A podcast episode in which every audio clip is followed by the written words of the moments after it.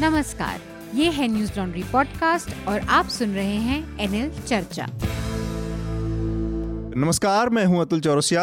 आपका खर्चा, आपकी चर्चा, हफ़्ता दर हफ़्ता, हम एक बार फिर से लेकर आए हैं न्यूज़ लॉन्ड्री का हिंदी पॉडकास्ट एनएल चर्चा। अगले एक घंटे में हम इस पूरे हफ़्ते में जो महत्वपूर्ण विषय रहे, जो महत्वपूर्ण घटनाक्रम रहे, उनकी चर्चा करेंगे।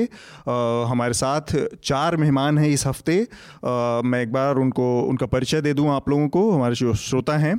हमारे साथ वरिष्ठ पत्रकार अनिंद्यो चक्रवर्ती हैं। अनिंदो, स्वागत है न्यूज़ लॉन्ड्री में आपका। बहुत बहुत शुक्रिया, मुझे आपने बुलाया। इसके अलावा हमारे साथ असिस्टेंट एडिटर मेघनाथ है। मेघनाथ आपका भी स्वागत है। नमस्कार अतुल सर। आप मेरा ना डेजिग्नेशन हर पॉडकास्ट में बदल देते हो हाँ बहुत अच्छा लगता है।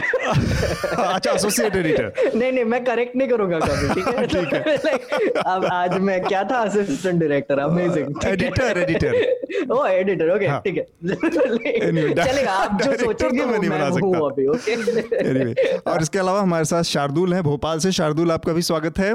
हेलो और लंबे समय बाद चर्चा में हमारे साथ जुड़े हैं प्रतीक गोयल। प्रतीक पुणे से। प्रतीक आपका भी स्वागत है। Thank you sir thank you तो अपने श्रोताओं को मैं बता दूँ कि प्रतीक हमारे साथ जो पालघर की घटना हुई है उस पर जानकारी देने के लिए थोड़ा वहाँ पे उन्होंने एक रिपोर्ट भी की है उससे संबंधित जानकारी देने के लिए हमारे साथ जुड़े हैं। जो विषय हैं उनके बारे में मैं जल्दी से एक बार सरसरी तौर पर आप लोगों को सामने उसका ज़िक्र कर देता हूँ और उसके बाद फिर हम अपनी आज की चर्चा को शुरू करेंगे। एक तो महाराष्ट्र के जो पालघर में घटना हुई जिसमें दो साधुओं और एक और आदमी की तीन लोगों की मॉब लिंचिंग की घटना हुई उसके बाद एक तरह की पॉलिटिकल कंट्रोवर्सी ने जन्म लिया है। उस पर हम बातचीत करेंगे। इसके अलावा कश्मीर में तीन पत्रकारों के ऊपर मशरत जहरा हैं, फ़ोटो जर्नलिस्ट पीरजादा आशिक हैं गौहर गिलानी हैं। इन लोगों को, के ख़िलाफ़ पुलिस ने कार्रवाई की है। मशरत जहरा के ख़िलाफ़ यूएपीए के तहत केस दर्ज किया गया है। तो ये जो नई स्थिति आई है हमारे सामने पत्रकारों के खिलाफ लॉकडाउन में, वो उसके भी पहलुओं को देखने की कोशिश करेंगे। और इसके अलावा वर्ल्ड प्रेस फ्रीडम इंडेक्स जो है उसमें, उसकी जो नई लिस्ट आई है, उसमें भारत की स्थिति और ख़राब हुई है, दो स्थान और नीचे गिर गया है भारत, और अब वो इस लिस्ट में एक नंबर पर है। इसके अलावा जो आर्थिक मोर्चे पर दो तीन महत्वपूर्ण बदलाव हुए हैं उसके बारे में भी हम कोशिश करेंगे कि बातचीत करें। हमारे साथ चूँकि आनंदियों हैं तो थोड़ा आसानी होगी कि वो जो उसके पहलू हैं हम समझ पाएँ उसको। एक तो रिलायंस जियो में फेसबुक जो कि सबसे बड़ी महत्वपूर्ण आईटी कंपनी है दुनिया की उसने नौ दशमलव नौ नौ परसेंट स्टेक निवेश करने की, की घोषणा की है उसके। तो इसके क्या पॉजिटिव नेगेटिव या अच्छी बुरी जो भी चीज़ें हैं उसको हम समझने की कोशिश करेंगे। इसके अलावा एक और घटना हुई है सेंट्रल बैंक ऑफ़ चाइना ने एचडीएफसी में एक स्टेक निवेश करने की कोशिश की थी। उसके बाद के, केंद्र सरकार ने निवेश की जो हमारी पॉलिसी है उसको बदलने की घोषणा की है। तो हम इस पर भी नज़र बनाएँगे। सबसे पहले मेरे ख्याल से जो मुंबई की घटना हुई है उस पर बातचीत करते हैं। ये 16 अप्रैल की घटना है। मेरे ख्याल से प्रतीक ज़्यादा जानकारी दे पाएँगे। प्रतीक ये पूरा मामला कैसे हुआ और क्या इसका कोई धार्मिक पहलू भी था जिस तरह से न्यूज़ चैनलों पर कुछ लोगों ने इसको धार्मिक रंग देने की कोशिश की? नहीं देखिए इसका कोई धार्मिक पहलू तो मतलब नहीं नज़र आता है हम्म। जो अभी तक का इन्वेस्टिगेशन है और आ, मतलब जो मैंने भी अभी मतलब एक स्टोरी फ़ाइल की है अभी जो आ, तो उसमें देखिए इसमें बहुत बड़ा फैक्टर ये है यहाँ पे एक तो रूमर्स का मतलब अफवाहों का हम्म। और उसके बाद उन अफवाहों को बढ़ा मतलब बढ़ावा देने में व्हाट्सएप जैसे फेक न्यूज़ का उसमें बहुत बड़ा रोल है व्हाट्सएप के मैसेजेस या फेसबुक पे कुछ शेयर करना हम्म। तो ये एक्चुअली जितना मैंने ट्रेस किया इसको तो जो, जो मुझे पता चला कि 12 तारीख को एक निकने करके गाँव है ढानू तहसील में जो पालघर के अंदर आता है हम्म, तो वहाँ पे एक जो महिला थी उन्होंने उन्होंने ये बोला कि भाई उनको उन वो घर में बैठी हुई थी अकेली थी और एक बंदा आया एक मतलब एक बंदा आया जिसने काले कपड़े पहन रखे थे उसका मुँह पे एक नकाब बांधा हुआ था और सब लंबा चौड़ा मतलब अच्छा हट्टा कट्टा बंदा था हम्म। और वो उनकी तरफ़ भाग चार्ज किया उसने भागते हुए आया लेकिन वो चिल्लाएँगे वो भाग गया उसके गाँव वाले आए और वो उसको ढूँढने लगे लेकिन वो नहीं मिला तो ये इसकी शुरुआत जो है हम्म। जो मतलब अभी तक मैंने अपनी रिपोर्ट में जो लिखा है उसकी शुरुआत यहाँ से होती है और उसके बाद उस गाँव के लोगों ने एक दूसरे गाँव को लोगों को फ़ोन किया अन्य गाँव को हम्म। अन्य गाँव के लोगों को फ़ोन किया और बोला कि हमारे यहाँ से वो भाग गया है आप लोग पहाड़ी पे ना जाएँ वो वहाँ पे है और वो आपके गाँव की तरफ़ आ रहे हैं ठीक है हम्म अब उस गाँव के लोग इसमें सतर्क हो गए वो ढूंढ रहे हैं ढूंढ रहे हैं उन्होंने उनके ध्यान मतलब फिर ये एक अफवाह बढ़ते चली गई। और तीन चार दिन में ये इस तरीके से बढ़ी है कि हर कोई एक गाँव से मतलब समझ लीजिए कुछ बहुत लोगों ने बोला कि हाँ वो दिखता है वो अचानक से गायब हो जाता है उसका पीछा करते हैं लेकिन हाथ में नहीं आता। हम्म। असल में ना ही वो किसी को दिखा है ना ही कोई पकड़ा गया। तो ये चमत्कार जैसी चीज़ जुड़ गई उसके साथ। हाँ क्योंकि वो नहीं वो अफवाहों का जो खेल इतना हम्म। चला कि जैसे आपने मेरे गाँव में फ़ोन किया कि अरे वो हमारे यहाँ से भागा है भले आपको नहीं दिखाओ अब हमारे यहाँ के लोग रात को निकल के ढूंढ रहे हैं और हमको दिखा हमने बोला अच्छा यहाँ पे नहीं होगा। हो सकता है बगल वाले गाँव की तरफ़ भागा तो हमने उनको इतला कर दी। तो हम्म, ऐसे ऐसे ऐसे करते करते करते वो पूरा पूरे ढानू की जो ढानू और तलासरी हम्म, तलासरी जो पालघर का जो दो तहसीलें हैं हम्म, इसके अलावा। विक्रमगढ़ का भी कुछ इलाका है। तो वहाँ पे ये बहुत भयंकर तरीके से मतलब ये फैल गया था। और उसके बाद कुछ व्हाट्सएप पे मतलब और उसके बाद मतलब सोचिए कि रात रात को लोग पूरे मतलब बड़े बड़े ग्रुप्स में लाठी टॉर्च परसा वगैरह मतलब इस तरीके के हथियार लेके ये घूम घूम रहे हैं मतलब कि मतलब चौकीदारी तरीके की शुरू हो गई थी। उसके बाद व्हाट्सएप मैसेज घूमने लगे कि हाँ भैया इस मतलब इस पे चोर आए हुए हैं यहाँ पे देखा था इस गाँव में मतलब कुछ कुछ गाँव के नाम लिखे और बोला कि यहाँ से होते हुए उस तरफ़ से निकल गए। हम्म, और ऐसे ऐसे मतलब व्हाट्सएप में सर्कुलेट होने लगे जो कि इसको बढ़ावा देते रहे। उसके बाद ये हो गया कि ये चोर जो है बच्चे चुराते हैं। हम्म, बच्चे चुरा के किडनी बेचते हैं। ये आपको खिड़की में से देखते रहते हैं। तो वो इतना खतरनाक मतलब वो माहौल वहाँ क्रिएट हुआ वो डर की वजह से वो रूमर्स की वजह से कि ये जो जो जो साधु थे जिनके और उनके साथ उनके जो ड्राइवर थे उनकी जो हत्या हुई है वहाँ पे हम्म, इसके पहले चौदह तारीख को वहाँ पे एक डॉक्टर के साथ भी यही हुआ था। ठीक है? हम्म, और वो हम्म। डॉक्टर तो मतलब वहाँ पे ही मतलब राशन डिस्ट्रीब्यूट करने गए थे। एक सारनी नाम का गाँव है उसके आगे एक दूसरा गाँव है वहाँ गए थे और इस सारनी नाम का जो गाँव है यहाँ पे वो डॉक्टर अपना बर्थडे तक सेलिब्रेट कर चुके हैं। अच्छा। एक दफ़ा मतलब। हाँ और उस गाँव का सरपंच तक जानता है इनको। जब इनको रोका गया तो वो सरपंच आया उसने बोला कि नहीं नहीं मैं जानता हूँ ये डॉक्टर है। उन्होंने अपना आइडेंटिटी कार्ड दिखाया सब कुछ दिखाया। उसके बावजूद वहाँ पर करीबन 200 लोग से ज़्यादा का मॉब था। उस मॉब ने बोला कि नहीं ये डॉक्टर नहीं ये चोर है इसको मारो। मतलब ये और वो जो ये जो क्राउड है फुल दारू पी के रहता है। मतलब हम्म। ये टोटली मतलब जो ये जो रात के वक्त इस तरह जो क्राउड घूमता है हम्म, चौकीदारी पे ये हम्म। सब अच्छी तरीके से नशे में होते हैं ठीक बात तो उनको तो मतलब वो पुलिस आई पुलिस उन्होंने पुलिस को कैसे तो बुलाया तो उनको लगा कि शायद मैं मतलब पुलिस आ गई तो कोई दिक्कत की बात नहीं लेकिन जब पुलिस आने के बावजूद भी वो छोड़ नहीं रहे थे उनको हाँ इस मामले में जो ये बात आई कि पुलिस वहाँ मौजूद थी गाँव के सरपंच वहाँ मौजूद हाँ। थे और त, अ, कई पार्टी कुछ पार्टियों के लीडर वहाँ मौजूद थे इसके बावजूद हाँ। इन लोगों ने बचाने की कोई कोशिश नहीं की उन लोगों के उन लोगों को देखिए सर वहाँ पे मतलब अब जो पुलिस का कहना है अब पुलिस ने एक तो हवाई फायर किया नहीं वहाँ पे कोई भी ठीक है, पुलिस के जो मेरे अधिकारियों से बात हुई तो उन्होंने बोला कि वो उनको शायद लग रहा था कि वो और बुरी तरीके से रिटेलिएट करेंगे।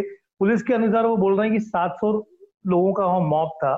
कुछ वहाँ के जो लोकल बताते हैं, वो बोलते हैं कि करीबन हज़ार करीब मॉब था। तो वहाँ पे ये देखिए मतलब तो वो इतना ज़्यादा मॉब था और देखिए वीडियोस में दिख रहा है कि वो जो वो जो एक बुज़ुर्ग साधु हैं, उनको जो जिस तरीके से लेके उनको मारा जा रहा है और वो आप देखते हैं कि पुलिस वाले का हाथ पकड़ के आते हैं, लेकिन वो पुलिस वाले से, लेकिन वहाँ के जो जिन लोग उस घटना के स्थल पे मौजूद थे वो कहते हैं वो पुलिस वाले को भी उस तरफ़ दूसरी तरफ़ मार मा, मा, वो भी मार खा रहा था। तो फिर वो डर के वहाँ से भागा उनको छोड़ के। तो पुलिस को भी उन्होंने बहुत मतलब पुलिस भी उसको कंट्रोल नहीं कर पा रही थी वो बहुत ही अनकंट्रोलेबल मॉब हो चुका था। मुश्किल से से बारह पुलिस वाले थे और रही बात जो लीडर्स की जो ये बड़े बड़े मतलब बड़े बड़े हर पार्टी के पॉलिटिकल लीडर्स एक दूसरे पे ब्लेम गेम खेल रहे हैं। हम्म, हम्म, कम्युनल एंगल दे रहे हैं या कुछ बोल रहे हैं एपी कांग्रेस को कांग्रेस बीजेपी को। लेकिन एक्चुअल जो ग्राउंड पे वहाँ पे एक एनसीपी और बीजेपी जो उस गाँव की महिला एक सरपंच हैं हम्म, और एक एनसीपी के वो लोग सब मिलके वो बोल रहे हैं कि हम लोग सब मिलके काम कर रहे थे वहाँ पे उस उस उस, मतलब उस क्राउड को शांत करने का। अच्छा। लेकिन हम लोग नहीं कर पा रहे थे। ओके। इसमें इसका एक और पहलू है जिस पर मैं आनंदियों से और बाकी आनंद और शार्दुल से भी मेघनाद और शार्दुल से जानना चाहूँगा। जिस तरह से आजकल हमने देखा कि हर चीज़ को एक तरह का ट्विस्ट देना, जो मीडिया में एक फ़ैशन शुरू हुआ है, इस मामले में अर्नब गोस्वामी का एक जो वीडियो चल रहा है उसकी बड़ी चर्चा है। और जिस तरह से वो इस पूरे मामले को एक एक एक स्पिन देने की कोशिश कर रहे हैं, विपक्ष की तरफ़ मोड़ के, चाहे वो सोनिया गांधी की बात कह रहे हों, चाहे जो भी, इसको, इसके तहत एक एक एक नया विवाद शुरू हुआ है। और अर्नब गोस्वामी ने बहुत डेलिबरेट बहुत सोचे समझे तरीके से इसमें एक एक ऐसा एंगल लाने की कोशिश की है, जो कि नहीं था। वो उसमें बहुत साफ़ साफ़ शब्दों में कहते हैं कि कोई मौलाना होता, कोई पादरी होता तो क्या कोई चुप बैठता? ये होता जिस तरह से लोग मारने। ये एक तरह की एक उकसाने वाली चीज़ दिखी जो कि भारतीय मीडिया का मतलब लंबे समय से ये काम कर रहा है लेकिन पहली बार अर्नब गोस्वामी ने बहुत खुले शब्दों में एक तरह से उकसावा या इसको आवाहन किया। नहीं आ, सर मैं पहले कॉन्टेक्स्ट दे दूँ थोड़ा सा हाँ. क्योंकि मैंने वो डिबेट देखा था। तो हमारे जो न्यूज़ वर्ल्ड के राखी सावंत है उन्होंने अर्नब गोस्वामी मतलब? हाँ अर्नब न्यूज़ वर्ल्ड के राखी सावंत अर्नब गोस्वामी एक ही चीज़ है। तो वो जो लाइक उन्होंने बेसिकली इस बार हदें तो पार कर दी पर इतना इतने स्टूपिड तरीके से हदें पार कर दी कि थोड़ा सा हँसी आती है। क्योंकि मैंने वो डिबेट देखा जिसमें एक तो उन्होंने शुरुआत ऐसे की कि हाँ ये साधु हिंदू साधुओं को अटैक किया स्पेसिफिकली हाँ, मतलब अस्सी परसेंट इस हाँ, देश में हिंदू हैं ऐसे हिंदुओं हाँ, का रहने का अधिकार। एक मिनट में छह बार हिंदू साधु हिंदू साधु बोल दिया। फिर बाद में वो ड्राइवर का कुछ मेंशन ही नहीं किया जो उनके साथ था और उनका भी लंचिंग हुआ। और वो भी और ऊपर से उन्होंने ये भी कहा कि हम एक्चुअली आज जो डिबेट करने वाले हैं वो ये इंसिडेंट पे करने ही नहीं वाले। एक्चुअली हम डिबेट इस चीज़ पे करने वाले कि अनुराग कश्यप अपर्णा सेन रामचंद्र गुहा ये सब साइलेंट क्यों है?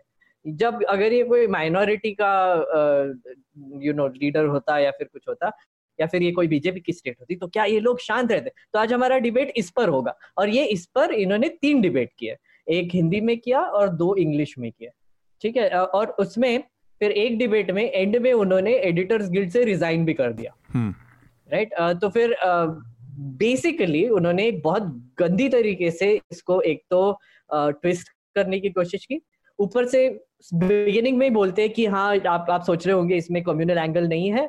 पर इसमें कम्युनल एंगल है क्योंकि ये हिंदू साधु थे इसलिए उन पे अटैक हुआ और हम्म। जैसे प्रतीक ने बोला ऐसा कोई एंगल था ही नहीं exactly. बट वो बार बार इंसिस्ट कर रहे थे कि हाँ है एंगल है और उस ऊपर से उन्होंने चार और सैफरन क्लैड साधु लेके आए उनके शो पर हम्म। और वो भी यही बोल रहे थे कि हाँ अब हिंदू साधु पे अटैक हो रहा है अस्सी परसेंट हिंदू है इस देश में पर वो सेफ़ नहीं है मतलब पूरे पूरे शो का स्टाइल हाँ। ये था या मैसेज ये था कि अगर वो हिंदू साधु ना होते तो उनको ना मारा जाता वहाँ पे एग्जैक्टली exactly. जो कि पूरी तरह से गलत बात थी एक तो वो ड्राइवर के बारे में कुछ बोला नहीं बट हम्म। यहाँ पे हमको एक चीज़ समझने की ज़रूरत है हमने कभी आज ही मनीषा ने एक पीस लिखा है इस पर कि उन्होंने ये ऐसे कैसे ट्विस्ट किया और उसमें प्रतीक ने ऑब्वियसली उस पर ग्राउंड रिपोर्ट भी किया है पर ये एक समझने की ज़रूरत है कि कुछ एडवर्टाइजर्स है जो ये इस काइंड kind ऑफ़ of, ये तो जर्नलिज्म भी नहीं ये एंटरटेनमेंट ये राखी सावंत टाइप चीप चीज़ों को बेसिकली पैसे डालते हैं उस पर नहीं और मतलब ये एंटरटेनमेंट भी नहीं है ये बहुत सीरियस चीज़ है कि एक, एक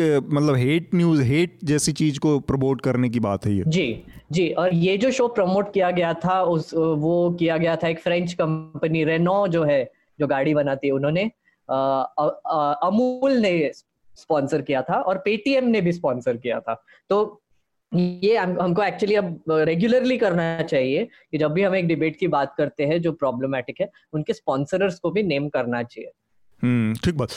अनिंदो आपका क्या आकलन है ये जो पूरा वाकया रिपब्लिक टीवी पर हुआ? देखिए अभी जब आपने पॉडकास्ट शुरू किया था तो मैं सोच रहा था कि ये मेघनाथ की नौकरी बहुत अच्छी है।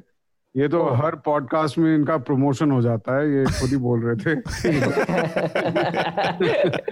ये नौकरी मुझे मिलती तो कितनी अच्छी होती। लेकिन अब लग रहा है कि इनकी नौकरी बहुत बुरी है क्योंकि इनको ये डिबेट देखना पड़ा। एग्जैक्टली इनफैक्ट न्यूज़ लॉन्ड्री में ऐसे बड़े तो बहुत सारे लोग हैं। मिलना ही चाहिए किसी को। खैर मैं आनंद मैं ना अपने सब्सक्राइबर्स को बोलता हूँ कि आप प्लीज़ सब्सक्राइब करिए ताकि मुझे मेरा थेरेपी का बिल भरना पड़े। तो फिर अब अब आप देखिए कि आ, मुझे लगता है कि अर्णब गोस्वामी क्यों ऐसा कर रहे हैं? आ, और आ, मैंने एक्चुअली अभी जाकर बाघ का रेटिंग देखा। जब मैं एनडीटीवी में हिंदी चैनल चलाता था बीच बीच में मैं रेटिंग देखता था हाँ.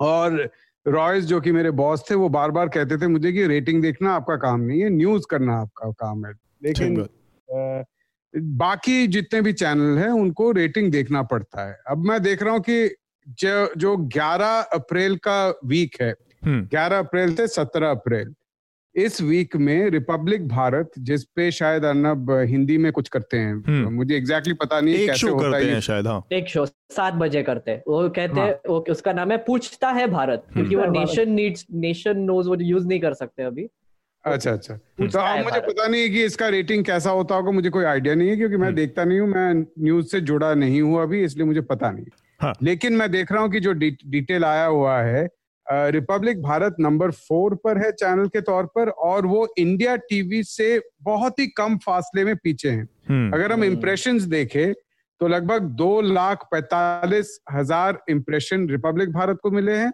और दो लाख पचास हज़ार के आसपास इंडिया टीवी को मिला हम्म। मतलब आज तक को? नहीं नहीं इंडिया टीवी रजत शर्मा का जो channel TV okay India TV Aaj Tak बहुत आगे हाँ। साढ़े तीन लाख के आसपास है। हाँ, हाँ। लेकिन आप अगर एबीपी न्यूज़ देखे दो लाख सड़सठ हज़ार इंडिया टीवी दो लाख पचास हज़ार और रिपब्लिक भारत दो लाख पैतालीस हज़ार जो कि जी न्यूज़ से आगे है ओ नाइस तो तो अब आप देखिए कि अगर आप उधर बैठे हुए हैं और आपका काम है रेटिंग लाना है ना हम्म। यही आपका काम है हम्म। तो अगर आप देख रहे तो आप सोचते हैं कि कौन से मार्केट में मैं अपील कर सकता हूँ ताकि आ, मेरा रेटिंग अच्छा हो जाए कि मैं नंबर टू पे चले जाऊँ नंबर थ्री पे चले जाऊँ क्योंकि बाद में जाके आप जब एडवर्टाइजर चाहे अमूल हो जो भी हो हम्म। उनको कोई फ़र्क नहीं पड़ता है आपका कंटेंट क्या है। हम्म। वो केयर करते हैं कि एड कितने देर तक कौन देखता है। हम्म। है ना? इनफैक्ट मैंने कहीं पे देखा है चैनल पे? किसी ने बताया था कि ऑर्नब शायद जाकर एडवर्टाइजर्स के साथ जाकर ये भी बताते हैं देखिए हमारे ब्रेक में कितने लोग हमें देखते हैं। क्योंकि एडवर्टाइजर आपका जितना भी कंटेंट अच्छा हो अगर ब्रेक में आपको छोड़कर लोग चले जाए तो एडवर्टाइजर एडवर्टाइज नहीं करना बिल्कुल। है ना तो ये सीधी बात है कि ऑर्नब कैलकुलेट कर रहे हैं कि किस तरीके से वो नंबर फोर से ऊपर जा सके अब मुझे ये मुझे कहना पड़ेगा दर्शकों को मुझे पता नहीं कि इससे पहले वो कहाँ पे थे हो सकता है वो नंबर वन थे और गिर गए मुझे पता नहीं हाँ। हम्म, हम्म। है ना ठीक बोल तो मुझे लगता है कहीं पे कैलकुलेशन होगा कि कौन से नीश मार्केट में हाँ। पहुँचने से तो आप देखेंगे अगर आप ट्विटर पे जाएँ और मुझे ये पता नहीं था मैंने खैर आज ही ट्विटर पर जाकर ट्रेंड देखा कोई बोल रहा है अरेस्ट अर्नब गोस्वामी कोई बोल रहा है स्टैंड विद अर्नब गोस्वामी तो ट्विटर पे ये वीडियो शायद चल रहा है मैंने ठीक से देखा नहीं कहीं पे उन्होंने कुछ कहा है कि इटालियन जो आपके नेता है वो पादरी होते तो मुझे लगता है अभी वो खुश है। ऐसा कुछ एक तीस सेकंड का क्लिप शायद हाँ, मैंने देखा था। वो मनीषा ने उसी पे पीस किया है वो ब्लड अच्छा मैं तो ये हाँ। मैं उसको देख लूँगा फिर मुझे थोड़ा और पता चलेगा। खैर उसमें साफ़ है कि उधर एक और ट्विटर पे अभी भी शायद ट्रेंड कर रहा होगा मैं एक सेकंड चेक करता हूँ। हाँ। कि कहीं पे है बार गर्ल या बार डांसर बार गर्ल आप हाँ, देखेंगे चल रहा था किसी पॉइंट बार डांसर या ऐसा कुछ चल रहा था। अब आप देखेंगे कि यही चीज़ पर अर्नब खेल रहे हैं। कि एक बहुत बड़ा हमारे देश में व्यूअरशिप का तबका है जो चाहता है कि सोनिया गांधी को इटालियन बार डांसर है ऐसा कुछ कहा जाए। हाँ और बहुत लोग इसमें ट्विटर या व्हाट्सएप पे ये सब बोलते भी रहते हैं बार बाला ये सब ये सब चलता रहता है। इसमें हम्म। ये जो चीज़ है इसको अर्नब इसी को वो टच करने की कोशिश करी ये एक बिज़नेस है। जिस तरीके से आप देखिए मेघनाथ ने शुरू नहीं कहा था कि हमें ये भी कहना चाहिए कि स्पॉन्सर्स कौन है? ये इस टाइप के हेट के स्पॉन्सर्स कौन है? ना? हम्म, हम्म। तो स्पॉन्सर तो सीधा है उनको चीज़ बेचना है। अगर अमूल को चीज़ बेचना है वो करेंगे। जैसे हम जानते हैं कि नाजी जर्मनी में बहुत लोग जूश फ्री लेबर यूज़ करते थे। जो लोग आज गाड़ी बनाते हैं कुछ बनाते हैं जिसकी गाड़ी में हम चढ़ते हैं। है ना? बहुत सारे ऐसे कंपनियाँ हैं। हम्म, तो उनका काम है चीज़ें बेचना वो देखेंगे कौन क्या देख रहा है। अब अर्नब का प्रॉब्लम यह है कि इंग्लिश न्यूज़ में वो काफ़ी आगे हैं। वो नंबर वन पोजीशन पे हैं और बहुत आगे हैं शायद। हम्म। मुझे लगता है उनके स्लॉट में जब दो साल पहले मैं देखता था तब मुझे याद है वो पचास परसेंट से ज़्यादा उनके पास ही आता था उनके स्लॉट में। और अभी भी पिछले हफ़्ते का अगर हम देखें वहाँ पर भी उनका लीड बहुत ज़्यादा है दूसरों के तुलना में। ठीक बात। अब एक बहुत अच्छा चीज़ था एनडीटीवी इंडिया में जब हम थे हमें कभी भी रेटिंग नहीं देखना पड़ता था और मैं एनडीटीवी इंडिया का मैनेजिंग एडिटर था और मैं एक चीज़ कहता था कि एक बहुत अच्छा चीज़ है लास्ट नंबर का चैनल होने का कि आपको कभी ये नहीं सोचना पड़ता है कि अगर अगले हफ़्ते हम गिर गए तो क्या होगा? हम नीचे जा ही नहीं सकते। मतलब एनडीटीवी हमेशा गिरा हुआ ही रहता है। एनडीटीवी इंडिया एनडीटीवी इंडिया बिल्कुल नीचे था और हम उसके नीचे जा ही नहीं सकते थे। ये हमारे लिए हर वक्त बहुत अच्छा था। बाकी चैनल के लोग थर्सडे को हम्म। बहुत उनको डर लगता था Right. अभी अभी वाला रेटिंग रेटिंग कितना है? और हमारे यहाँ पे रेटिंग हम देखते ही नहीं थे। पर सर फिर एक एक क्वेश्चन है यहाँ पे एक्चुअली हाँ। का आपको कि फिर आपको एड्स कैसे मिलते थे? अगर एडवर्टाइजर्स ये रेटिंग दिख रहे हैं हाँ। और फिर उसी के वजह से एड्स दे रहे हैं तो जैसे फॉर इंस्टेंस आपने बताया कि अभी इसका शायद अर्नब का एंगल यहाँ पे था कि उसका रेटिंग्स बढ़ाना है तो फिर अमूल टाइप जो थे वो बोले कि हाँ इसका अच्छा रेटिंग है इस पे ऐड करते हैं। तो तो आप का कैसा था? कि एनडीटीवी एक बहुत पुराना ब्रांड है और बहुत सारे जो ट्रस्टेड ब्रांड्स में माना जाता है। तो एडवर्टाइजर उसके बेसिस पे देते हैं। लेकिन ये जो रेटिंग का खेल है जब से हुआ है एनडीटीवी का भी रेवेन्यू बहुत गिरा है। है ना? हाँ। क्योंकि तो इस खेल में बाकी लोग आगे निकल गए। ये रेटिंग का खेल है। इसी तरीके से खेल चलता है। इसी बेसिस पे अब न्यूज़ लॉन्ड्री बार बार मैं देखता हूँ कहता है लोगों को कि अगर आप चाहते हैं अच्छा न्यूज़ देखना तो उसके लिए आपको पैसे देने पड़ेंगे। हाँ। अगर लोग दो रुपए महीने में देने को तैयार नहीं है न्यूज़ के लिए तो नहीं देंगे। हम्म, है ना? क्योंकि वो न्यूज़पेपर के लिए डेढ़ सौ दो सौ रुपए महीने में देते हैं। जो जो किस काम के आता है ज़्यादातर अगर दूध गिर गया हो घर में या पानी गिर गया हो पोछा लगाने के है ना? या बाहर बारिश हो रही है दरवाजे के नीचे से पानी आ रहा है। उसको रोकने के काम आता है। हाँ न्यूज़ चैनल उसके काम नहीं आता है ये सही है। लेकिन लोग वो पैसा देने को तैयार हैं। हाँ। सबसे सस्ता भी आप न्यूज़पेपर ले लीजिए तो आपको उतना देना पड़ता है। है। शार्दुल हाँ। इस मौके पर आपसे ये जो अर्नब गोस्वामी पर हम लोगों ने चर्चा की है ये और प्लस वहाँ पर जो घटना हुई है उस पर आपकी क्या प्रतिक्रिया रही? अतुल जी अर्नब पर तो मेघनाद और अ, ने काफ़ी कह ही दिया। मैं बस इतना ही कहना चाहूँगा कि उनका वो ओछे उन्माद का रंगमंच चलाते हैं वो रोज। और वो उसमें बिज़ी हैं। और वो कर इसलिए रहे हैं उन्माद का रंगमंच? हाँ। Theatre of bigoted victimhood of of of Shardul क्या बात है। ओछे फिर से बोलिए। ओछे उन्माद का रंगमंच। का रंगमंच। क्या सही शब्द है। ओके यूज़ करूँगा। ओके गो ऑन तो ये तो वो कर रहे हैं और वो कर इसलिए रहे हैं क्योंकि वो इंग्लिश में कितने ही आगे निकल जाए उन्हें पता है असली असली माल तो हिंदी के व्यूअर्स ही दे रहे हैं। तो उन्हें पैसा चाहिए तो सिंपल सी चीज़ है। पर मैं थोड़ी दूसरी बात पे वापस आना चाहता था आप ये देखिए कि जो ये निम्न स्तर का रियलिटी टीवी चला रहे हैं ये तो एक अलग चीज़ है ही। भारत एक और चीज़ में एक है ये लोग बात करते हैं ना एकता की कि ये देश के खिलाफ है हम देश को एक रखना चाहते हैं। भारत गरीबों के शोषण में भी बिल्कुल एक है। आप किसी भी चले चले जाइए किसी भी जगह सरकारी तंत्र हो या पैसे वाले हो वो सब शोषण करने में बिल्कुल यूनाइटेड है हमारे देश में। और अब हो ये रहा है कि जो भी औपचारिक सा दिखने वाला व्यक्ति है जैसे प्रतीक ने बोला कि वो डॉक्टर जो थे वो जाते रहते थे वहाँ पे और उन्होंने शायद कुछ वितरण भी किया था खाने वाने का लेकिन उसके बावजूद भी कोई भी औपचारिक सा दिखाई देने वाले व्यक्ति पे ना अब लोगों को इतना ज़्यादा संदेह हो गया क्योंकि हालत खराब है।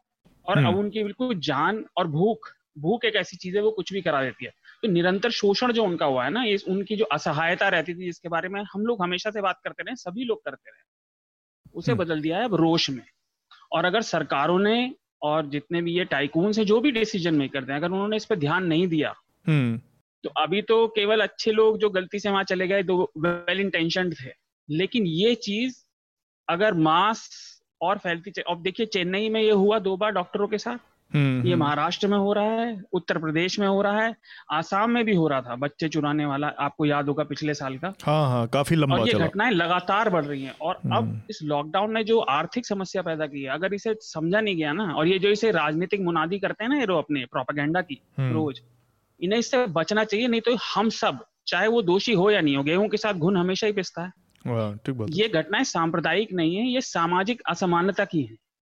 और हम्म। वो रोज गरीब हमसे संख्या में ज़्यादा है और वो उस समय भूखा है। हम्म। अगर ये लोग समझेंगे ये नहीं नहीं इसे पर एक एक शार्दुल सॉरी इंटरप्ट कर रहा हूँ यहाँ पे। यहाँ कोई नहीं कोई नहीं। अ, बोल रहे हो कि एक्चुअली यूर सेइंग कि यहाँ पे इनइक्वालिटी का एक बहुत बड़ा एंगल हाँ, है। हाँ। पर यहाँ पे अगर हम पालघर का जो इंसिडेंट देखेंगे वहाँ पे जो साधु थे जो हिंदू साधु थे और उनका जो ड्राइवर था वो वो आई डोंट थिंक इतने भी मतलब like they don't belong to the elite right मतलब जो जो हम अभी जो हेट्रेड जो आप बोल रहे हो गरीब गरीब तबके का जो हेट्रेड है जो एलिट के अगेंस्ट आई डोंट थिंक वो साधुओं पे अप्लाई होता है यहाँ पे राइट नहीं नहीं मैं यही तो कह रहा था गेहूँ के साथ घुन में पिसता है। अभी वो लोग हैं जो उसमें को बिलोंग नहीं करते। Right right. है ना बट बट उनपे आक्रोश निकल रहा है ऐसे बोलना है हाँ। आपका केवल एक नंबर ना रह जाए तो जो हम्म। और ये बहुत सारी चीज़ें हैं कि इस तरह की जो मॉब लिंचिंग होती है उसमें अपवाद जैसे केसेस होते ही होते हैं मतलब हम्म। एकदम अब आप देखिए अब ये लोग डॉक्टर्स पे जो लोग इस समय बाहर हैं जो उनके मतलब रख रखाव के लिए who are really fighting with this उन लोगों पे भी हमले हो रहे हैं क्योंकि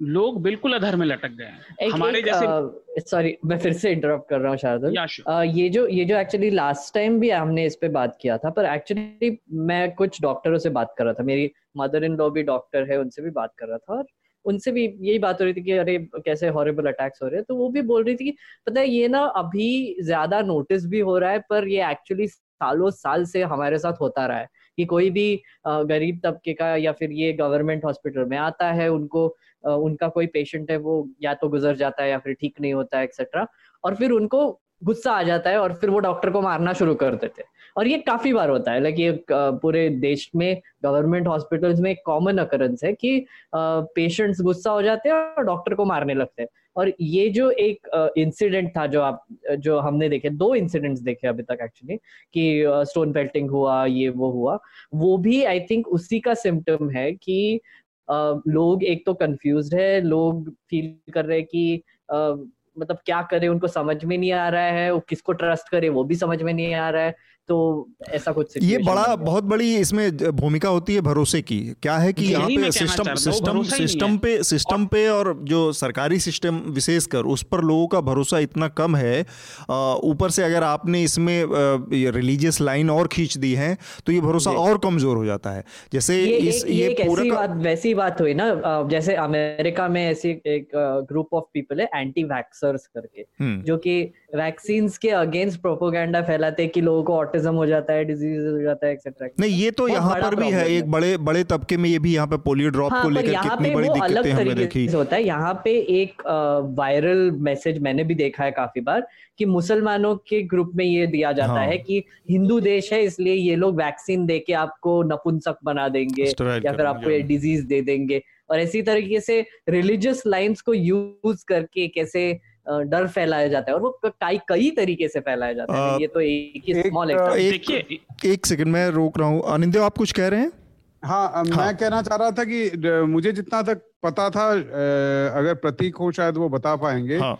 ये जितना मैं जानता हूँ कि शायद ये आदिवासी एरिया में हम्म। हम्म। है जी अनुसूचित जनजाति हाँ। एरिया है तो प्रतीक को से पूछ लेते हैं। सारी की सारी हम्म। जनजाति तो प्रतीक से पूछ लेते हैं। प्रतीक इस मामले में बहुत सारे लोगों की गिरफ्तारियों की भी बात हुई है। तो ये कौन लोग थे? किस तरह का इनका मतलब शैक्षिक पृष्ठभूमि सामाजिक पृष्ठभूमि के बारे में थोड़ी सी बता सके जानकारी दे पाए? देखिए ये आदिवासी इलाका है और बहुत पिछड़ा हुआ है ये।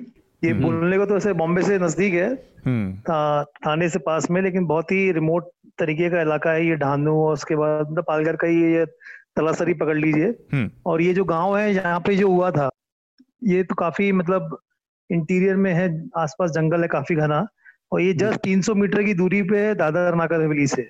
हम्म। मुझे तो, लगता है शायद यहाँ पे सॉरी मैं थोड़ा इंटरप्ट कर हाँ, रहा हूँ जी जी जी जी। अगर हम देखें कि झारखंड इन सब जगह पे भी आदिवासी जो इलाके हैं यहाँ पे इस टाइप के लिंचिंग काफ़ी हुए हैं पहले बच्चा चोरी वाली जो अफवाहें थी। आदिवासी इलाके जो पश्चिम बंगाल के हैं इन सब जगह पे भी इस तरीके के लिंचिंग होते हैं। बहुत जगह पे जिसको कहा जाता है कि डाइन है ये हम्म। इसको मार दो ये बच्चे खा जाती है। मतलब आ, लेकिन मैं इसमें बोलूँगा कि सिर्फ़ आदिवासी इलाका ही नहीं ये जिस तरीके के ये रूमर सर्कुलेट मतलब अगर अगर आप करेंगे किसी नॉर्मल इलाके में भी हाँ। या मतलब ग्रामीण क्षेत्र में तो भी लोग मतलब हाँ हाँ बिल्कुल। मैं मैं इसको कहना चाह रहा था कि देखिए अगर आप देखें कि लैटिन अमेरिका में भी जैसे कहा जाता था एक टाइम पे स्पेशली 1990s में कहा हम्म। जाता था कि लैटिन अमेरिका में बहुत ज़्यादा लिंचिंग होता है हम्म। और एक जो सोशियोलॉजिस्ट है उन्होंने मुझे कहा था कि अभी भारत में ये 2014-15 की बात मैं कर रहा हूँ कि भारत में शायद उसी रेट का लिंचिंग भारत में हो रहा है। और एक कहा जाता था कि बोलिविया और ग्वाटेमाला में बहुत ज़्यादा लिंचिंग होता है इन्हीं चीज़ों पे। हम्म। कहा जाता है चोर आ गए हैं बच्चों को उठा के ले जाएँगे या ऐसे ये बच्चों को उठा के ले जाने वाला एक बहुत ज़्यादा रूमर होता था। हम्म। ये दो जगह पे जहाँ पे कहा जाता है कि जिसको कहते हैं इंडिजेनस ग्रुप्स या जो जिसको हम आदिवासी आदिवासी है। हाँ, हाँ तो इ, इनका प्रेजेंस ज़्यादा है। लेकिन साथ में एक और है जो पहले भी शार्दुल जी बोल रहे थे कि एक सेंस है कि जो स्टेट है या जो पुलिस है वो हमारे लिए कुछ नहीं करेगी। और हमें कभी भी कोई न्याय नहीं मिल सकता। इसके लिए इसका एक कारण शायद ये भी है कि पालघर में जैसे आप कह रहे थे सिर्फ़ बारह पुलिस वाले हैं पुलिस वाले खुद मरने से अच्छा है उन्होंने बोला कि छोड़ो यार हाँ। इनको मरने दो। हाँ, आपने तो जो वीडियो हमने देखा है उसमें भी वही दिख रहा है कि वो खुद बचना चाह रहे हैं।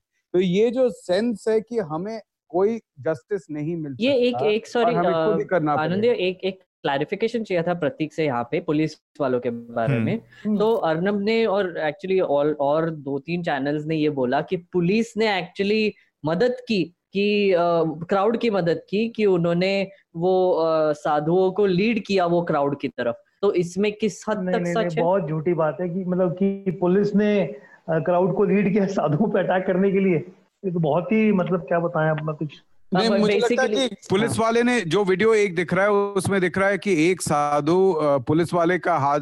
जोड़े कि मुझे हाँ तो और उसको कमरे के शायद थाने के अंदर से ले जाकर वो एक्चुअली वन विभाग की चौकी है वन अच्छा। विभाग की एक चौकी है हाँ। वहाँ से वो ऑलरेडी तब तक दो लोग को बिठा चुके थे इनको लेके जा रहे थे हम्म। तो वो क्राउड वापस से अग्रेसिव हो गया और देखिए ये वीडियो प्रॉब्लम हम लोग अभी इंडिया में ये हो गया है कि हम एक, एक वीडियो का एक हिस्सा देखते हैं और उसके बेसिस पे पूरा एनालिसिस शुरू हो जाता है और उसके बेसिस पे लोग लिखना शुरू कर देते हैं ट्विटर विटर और तमाम चीज़ों पे ये सब तो वो वीडियो सिर्फ़ का एक ही हिस्सा है उसमें दूसरे अगर वो आप एक वीडियो हाँ। ऐसे भी है वहाँ पे कि मतलब आप ये भी देखिए कि वो पुलिस वाले को भी मारा है ऐसी बात नहीं है कि उसने जाके उन वरना वो जाते ही क्यों अगर तो उनको उनको यही करने देता कोई फंस गया तो इतनी दूर से ये जहाँ पे हिस्सा हुआ है ये ये हादसा हुआ है जहाँ पे वहाँ से वो पुलिस स्टेशन कासा कम से कम पैंतीस किलोमीटर दूर है हम्म। तीस पैंतीस किलोमीटर की दूरी को वो लोग वहाँ पे गए थे तो उन्होंने हाँ ये ज़रूर है कि उन्होंने उस वक्त हवाई फायर नहीं किया मे भी शायद करते तो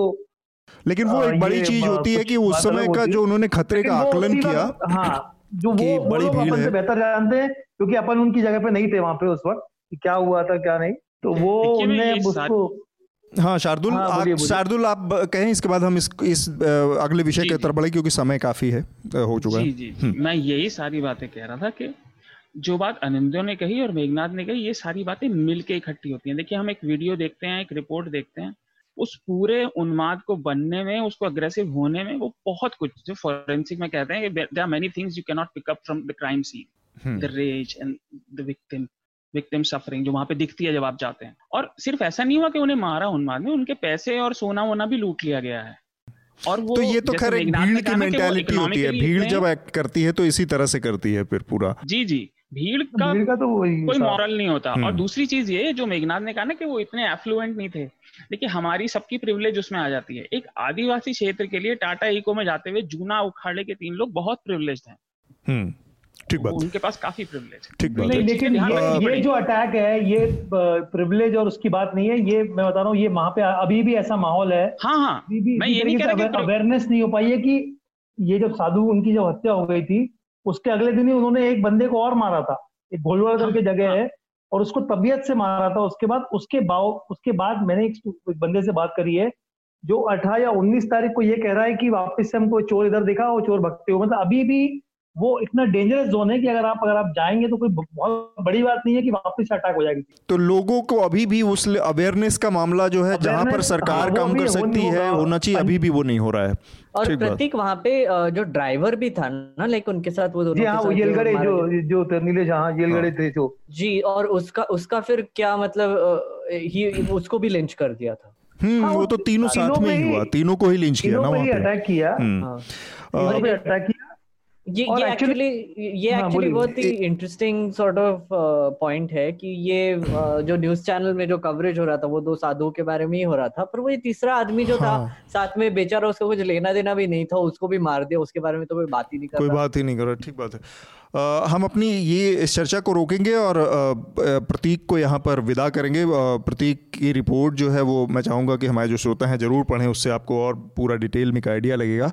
Thank you Pratik. Thank you sir thank you thank you very much thank you everyone bye bye bye Pratik bye bye bye sir bye bye तो हम अपने अगले विषय की तरफ़ बढ़ते हैं जो कि फेसबुक की जो ने जो स्टेक खरीदा है रिलायंस जियो में। इसके कुछ पहलुओं पर उन्होंने नौ दशमलव नौ नौ प्रतिशत हिस्सेदारी रिलायंस से खरीदी है। और भारतीय पैसे में देखा जाए तो ये तैंतालीस हज़ार पाँच सौ चौहत्तर करोड़ रुपए के आसपास आती है। तो एक लिहाज से ये बहुत महत्वपूर्ण कदम है भारतीय इंडस्ट्री में। अनिंदियो आप इसको कैसे डाइसेक्ट कर रहे हैं? uh, मैं एक्चुअली इसको डाइसेक्ट करने के लिए आपको 35 साल पीछे ले जाना चाहता हूँ। जी। और वो है कि 1985 में टी एन नाइनन और जगन्नाथ दुबाशी ने धीरू भाई अंबानी का एक इंटरव्यू किया था शायद इंडिया टुडे के लिए। और उनका, उसमें नाइनन ने एक सवाल पूछा था उनसे कि यू आर ऐसा कुछ था कि you are very good at managing the external environment आप कैसे करते हैं इसको? एक्सटर्नल एनवायरनमेंट बिज़नेस टर्म में कहा जाता है जो कि एक बिजनेसमैन के हाथ में नहीं है। जैसे कि आपका सप्लायर जो है या आपके पास रॉ मटेरियल आता है ये आप कंट्रोल नहीं कर सकते। ये नहीं आएगा तो आप कुछ नहीं कर सकते। आप जितने भी अच्छे हैं। और एक और जिसको मैक्रो एक्सटर्नल एनवायरनमेंट कहा जाता है वो है पॉलिसी क्या है इंटरेस्ट रेट क्या है ये सब आप नहीं कंट्रोल कर सकते। हम्म। तो धीरू भाई अंबानी ने आंसर दिया था कि the most important external environment is the government of India मतलब एक्सटर्नल एनवायरनमेंट सबसे ज़्यादा इंपॉर्टेंट जो है वो है government of India you have to sell your ideas to the government अब देखिए मार्क जकरबर्ग ने जब नरेंद्र मोदी 2014 में जीत कर आए थे तब मार्क जकरबर्ग ने एक शायद एक टाइप का वो किया था कि आप उनसे सीधा सवाल कीजिए। मार्क जकरबर्ग वो उसको फेसबुक लाइव एक उसको वो मॉनिटर मतलब एंकर कर रहे थे। शुरू से ही उनका रहा है कि किसी तरीके से जितने भी नेशनल लीडर्स हैं स्टेट लीडर्स हैं उनके साथ आप अच्छे टर्म्स पर रहिए। 2014 हम्म। के फरवरी में मार्क जकरबर्ग ने व्हाट्सएप खरीदा था 19 बिलियन डॉलर देकर। और आप जानते हैं कि व्हाट्सएप में कुछ नहीं क्योंकि व्हाट्सएप हम लोग यूज़ करते हैं क्योंकि वो फ्री है। हम्म। उसमें एसएमएस के पैसे नहीं लगते आप व्हाट्सएप पे और हमारे देश में डेटा अब इतना फ्री है इतना सस्ता है कि व्हाट्सएप सब यूज़ करना चाहते हैं। ठीक बात। जिस दिन व्हाट्सएप आपको कहेगा कि महीने के तीन सौ रुपए दीजिए आप बंद कर देंगे है ना? आप सीधा वापस चले जाएँगे एसएमएस पे।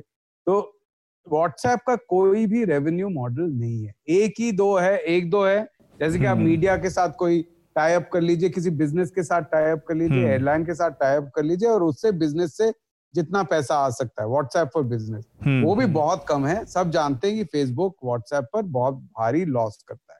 तो व्हाट्सएप का एक ऑप्शन क्या है? इंडिया जैसे देश में जहाँ पे उनके 40 करोड़ शायद यूज़र्स हैं 400 मिलियन यूज़र्स हैं। हम्म।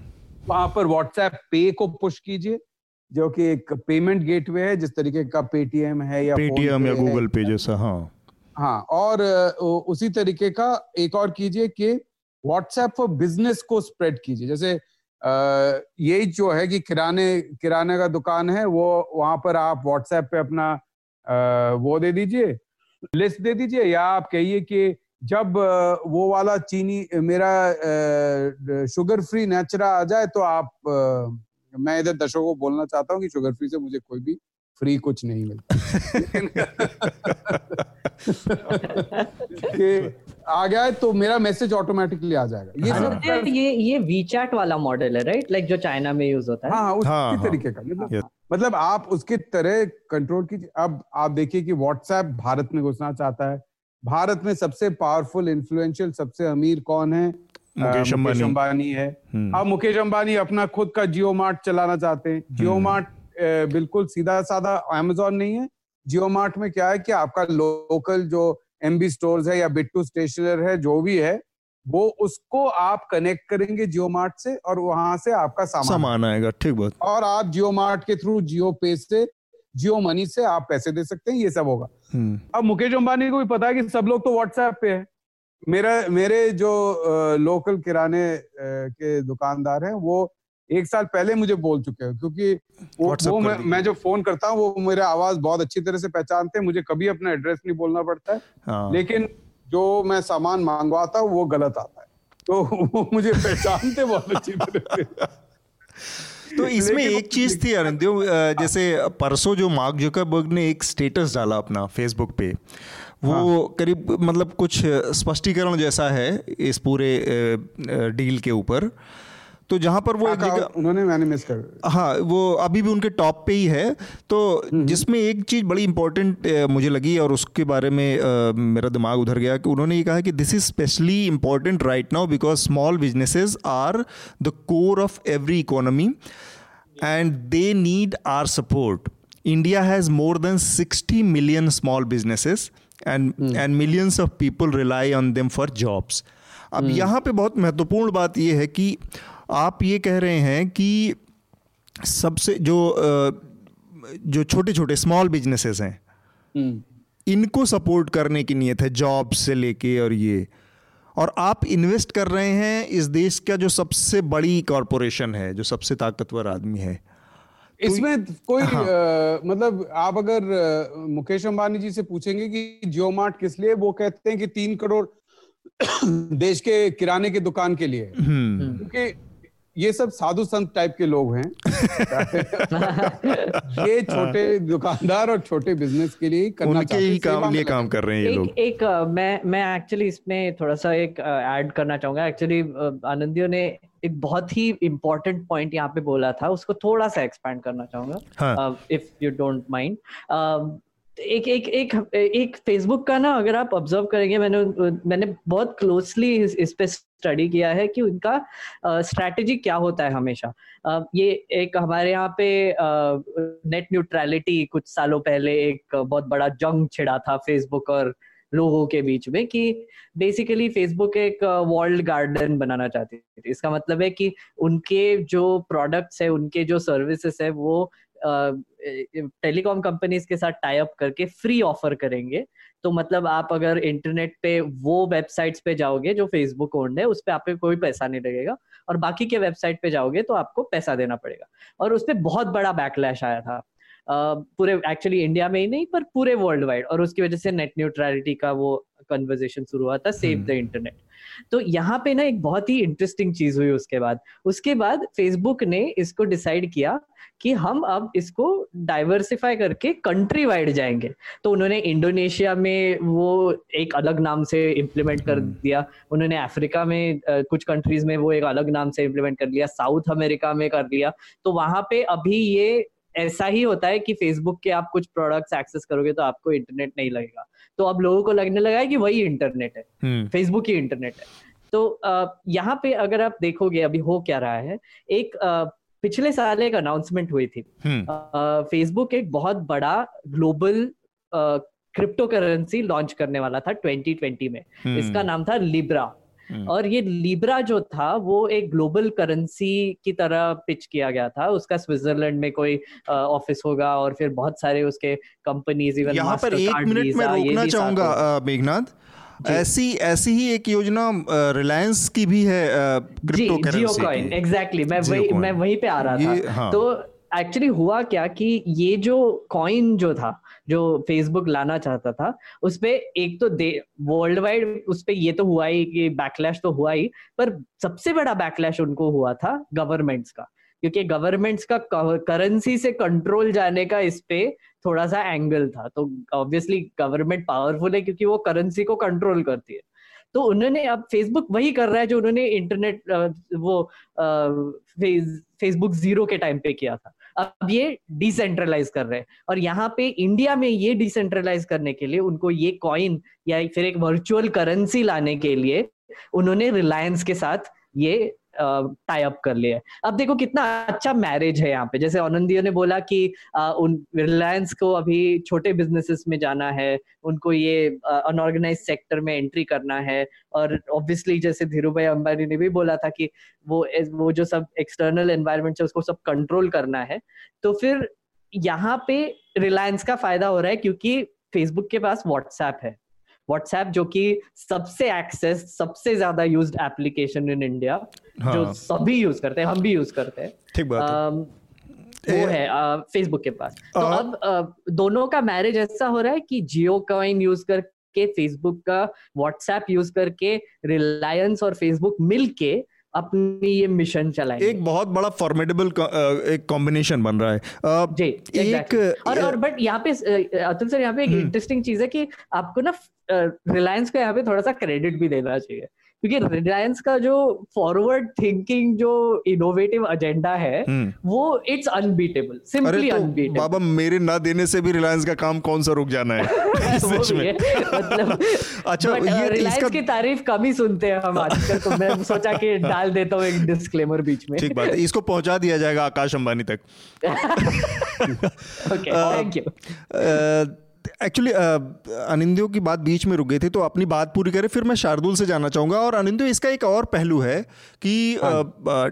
डाटा को नया गोल्ड नया ऑयल कहा जाता है और ये हम्म, हम्म। दोनों जो कंपनियाँ जुड़ रही हैं इन दोनों के पास आज की तारीख में रिलायंस जियो के ज़रिए जियो रिलायंस के पास और फेसबुक हम्म। के ज़रिए फेसबुक के पास सबसे बड़ा डाटा बैंक है आज की तारीख में हाँ. इस लिहाज से इस इस मैरिज को इस शादी को इस गठजोड़ को अगर एक्सप्लेन करना हो तो कैसे देखेंगे देखिए मुझे मैं अगर इसको इकोनॉमी के तौर पे देखूँ कि किस तरफ़ जा रहा है दुनिया की इकोनॉमी मुझे नहीं लगता है कि डेटा से आ, हम आपको ज, ज, ज, मेरा मानना है कि धीरे धीरे लोगों के पास पैसे नहीं रहेंगे जितने ज़्यादा मोनोपोली होंगे हम्म। ज़ाहिर है उतना ज़्यादा उनके हाथ में पैसा जाएगा हमारे हाथ से पैसा जाए हम्म। है ना? सीधी बात ठीक बात। तो ये सारा जो पैसे का खेल है इंटरनेट का ये सारा सरकारों से कॉन्ट्रैक्ट लेने का खेल है। क्योंकि धीरे धीरे जहाँ पर हम पहुँचेंगे जो जिसको इंटरनेट ऑफ़ थिंग्स कहा जाता है हम्म। कि हम गाड़ी चलाकर जा रहे हैं तो हमारे गाड़ी का एक आईपी होगा और जो ट्रैफ़िक लाइट है उसका भी एक आईपी होगा। है ना?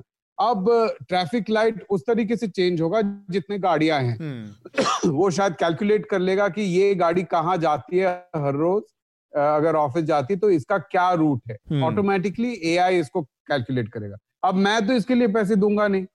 जियो का एक कारण था सबको फ्री में ये सब बांटना और इतना बड़ा लोन लेकर इतना सारा डेट लेकर सबके तरह को फ्री देना और बाकी भी फ्री में देना ये फेसबुक व्हाट्सएप सारा फ्री में दे रही है। क्यों दे रही है?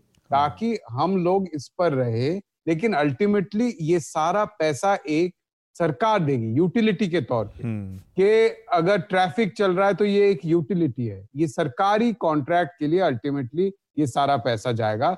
और इसी के तरफ़ सभी बड़े बिज़नेस जा रहे हैं चाहे वो गूगल हो जो भी हो। सबको पता है कंज्यूमर से पैसे नहीं मिलने वाले। राइट क्या तो बिज़नेस यहाँ पे यहाँ पे एक लाइन याद आ गई। वो बोलते हैं ना कि if you get something for free you are the product हाँ बिल्कुल सही कहा आपने मेघनाथ क्योंकि अल्टीमेटली ये बात है कि जैसे आप वॉलमार्ट लीजिए ये डिजिटल ई कॉमर्स से पहले वॉलमार्ट आया था वॉलमार्ट ने दुनिया के आ, मतलब यूएस का सारा स्मॉल बिज़नेस खत्म कर दिया। चाहे वो छोटे दुकान हो या चाहे छोटे मैन्युफैक्चरर हो। आप देखिए वॉलमार्ट क्या करता था? आप बाल्टी बनाते हैं वॉलमार्ट ने कहा कि मैं अगले साल एक लाख बाल्टी खरीदूँगा आप कैपेसिटी डाल दीजिए। एक लाख बाल्टी बनाने। हम्म। आप बनाते थे दस हज़ार। आपने दस गुना बनाने का कैपेसिटी बना लिया। अगले साल आप एक लाख बाल्टी लेकर गए। वॉलमार्ट ने बोला कि भैया हम तो पिछले साल पाँच रुपए दे रहे थे एक बाल्टी का अब हम दो रुपए देंगे। अब आपको बेचना पड़ेगा ना और कोई खरीदार तो है नहीं आपके पास एक लाख बाल्टी वाला। तो वॉलमार्ट ने जो किया जिस तरीके से रिटेल को आ, सिर्फ़ पूरा रिटेल का सिस्टम है उसको सेंट्रलाइज नहीं किया पूरा प्रोडक्शन सिस्टम को वॉलमार्ट हाँ। ने एक तरीके से डिक्टेट किया है कि आप अगर नहीं सप्लाई कर सकते तो मैं चीन में चला जाऊँगा खरीदने। तो एक तरफ़ कंज्यूमर्स है लोग सोचते हैं कि सब चीज़ें सस्ते हो गए सस्ता हो गया बहुत अच्छी बात है लेकिन जहाँ से आपकी नौकरी है वो भी तो जा रही है कल आप खरीद ही नहीं पाएँगे। तो हम्म, ये जो प्रोसेस है। ये प्रोसेस लगातार आगे बढ़ता जाएगा और जा रहा है उस बीच में शॉर्ट टर्म में बड़े बड़े जो फाइनेंसिंग कंपनी है चाहे वो जिनके हम्म। पास पैसा चाहे वो फेसबुक हो चाहे वो रिलायंस हो वो हमें सब्सिडाइज कर रहे हैं और हमें उससे खुश होना चाहिए। बस शार्दुल से इसमें मैं टिप्पणी ले लूँ और उसके बाद हम फिर आखिरी राउंड अपना शुरू करेंगे रिकमेंडेशन का। शार्दुल आप बहुत देर से चुप है तो आई एम श्योर की बहुत सारी चीज़ें होंगी आपके पास कहने के लिए। नहीं नहीं अधिकतर बातें आनंदो और मेघनाथ ने कह दी पर मैं अब ये मत कह देना आप कि आखिरी में बोलने का नुकसान ये है कि कुछ बोलने को नहीं बचता। ऐसा कभी नहीं होगा। नहीं, पर मैं अनिंदो से थोड़ा सा डिफर करना चाहूँगा कि अभी ये एक बहुत बड़ा स्टेप है, जैसे मेघनाथ ने कहा, ये मुकेश भाई का बिज़नेस एक्यूमेन है बट ये अभी मोनोपोली से काफ़ी दूर है, क्योंकि अमेजोन और फ्लिपकार्ट फ्लिपकार्ट के पीछे फिर वॉलमार्ट ही है, वो अपने आप में बहुत बड़ी कंपनी है। दूसरा, इनका एक कारण और भी था मेरे ख्याल से, जो सुनने वालों के लिए होगा क्योंकि फेसबुक ने अपना पेमेंट गेटवे भी खड़ा करने की कोशिश की थी लिब्रे के साथ। और रिलायंस यहाँ पे ई कॉमर्स में आना चाह रहा है बट उनके पास जो थी वो टेक्नोलॉजिकल डेप्थ नहीं है।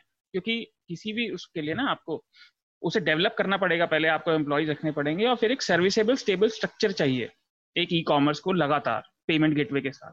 तो ये दोनों आपस में एक दूसरे को कॉम्प्लीमेंट ज़रूर करेंगे।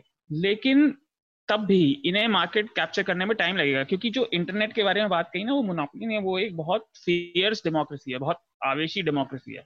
इंटरनेट पे, जैसे मेघनाथ ने बताया जो पहले चला था इंटरनेट ऑफ़ थिंग्स जब फेसबुक ने अपना करने की कोशिश की थी तो इसलिए मुझे नहीं लगता है कि इनकी मोनोपोली इतनी जल्दी बन पाएगी। हम्म। और ये नया बिज़नेस मॉडल तो ये खड़ा इसीलिए कर रहे हैं क्योंकि देखिए आने वाले समय में अभी जैसे स्टे फ्रॉम होम और ये सिचुएशन काफ़ी लंबे समय तक रहने वाली है। ठीक बात। किसी ना किसी तरह से तो ये इनके लिए बिज़नेस मॉडल है अच्छा। हम अपने आखिरी चरण की हैं जो कि रिकमेंडेशन का राउंड है। तो सबसे पहले मैं चाहूँगा कि अनिंदो आप हमारे श्रोताओं के लिए क्या रिकमेंड करेंगे? रिकमेंडेशन ये कोई मतलब किताब या मूवी या इस टाइप का कोई कुछ भी जो आपको लगे कोई डॉक्यूमेंट्री है कोई मैगजीन तो मैं मैं एक्चुअली ये जो हमारे देश की जर्नलिज्म का सिचुएशन है हम्म। उसमें एक चीज़ मैं कर रहा था कि जितने भी जर्नलिज्म लेकर मूवी बने हुए वो मैं कुछ देख रहा था। अच्छा।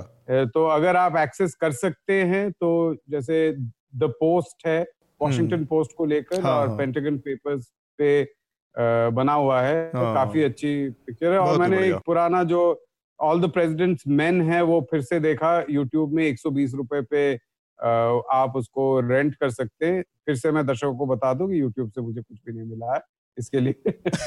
लेकिन ये ये मैं रेकमेंड करूँगा कि ठीक बात। उससे आप सोच सकते हैं कि एक टाइम था जब जर्नलिज्म होता था। यस ठीक बात। मेघनाथ आपका रिकमेंडेशन मैंने मैंने एक लास्ट वीकेंड में एक सीरीज़ बिंज वॉच की थी वो रेकमेंड करना चाहूँगा नेटफ्लिक्स पे कॉलोनी नाम की सीरीज़ है। वहाँ वो दो सीज़न है उसके वो मैंने देखा था। वो साइंस फिक्शन है okay. कि एक एलियन रेस अर्थ को कैप्चर करने की कोशिश करती है और कैसे वो ह्यूमंस को कंट्रोल करने की कोशिश कर रहे हैं सेग्रीगेट करने की कोशिश कर रहे हैं।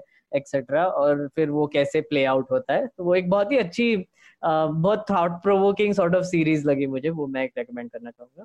और एक एक एक्चुअली एक किताब है जो मैं रेकमेंड करना चाहूँगा। एक्चुअली मैंने अभी लास्ट वीक एक इंटरव्यू किया डेरेको ब्रांड का।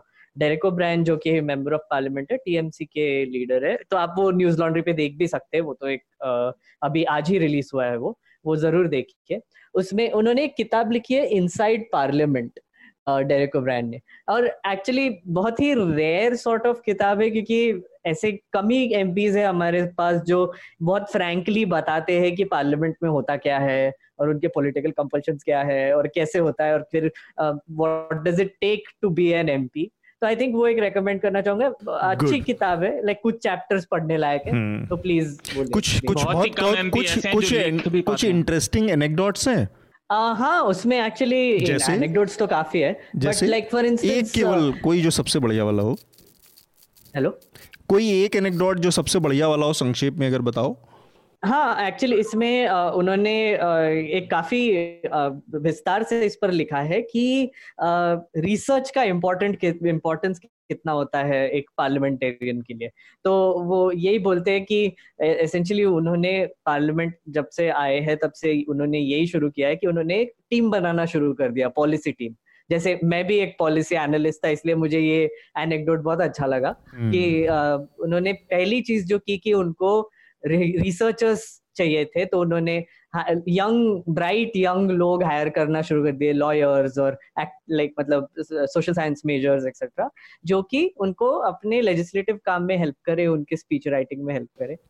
तो उनका एक एक था कि उन, उनको वो क्विजिंग से आते हैं राइट वो क्विजिंग दुनिया से आते हैं वो क्यू कार्ड यूज़ करते हैं। हम्म। तो उनको ये एक आदत है कि वो स्पीच जब लेते हैं तब बड़े बड़े फॉन्ट में प्रिंट आउट करके लेते हैं और फिर फाड़ते हैं और फिर क्यू कार्ड पे चिपका के फिर पार्लियामेंट में जाते हैं। तो वो यूज़ करते हैं वो स्पीच देने के लिए।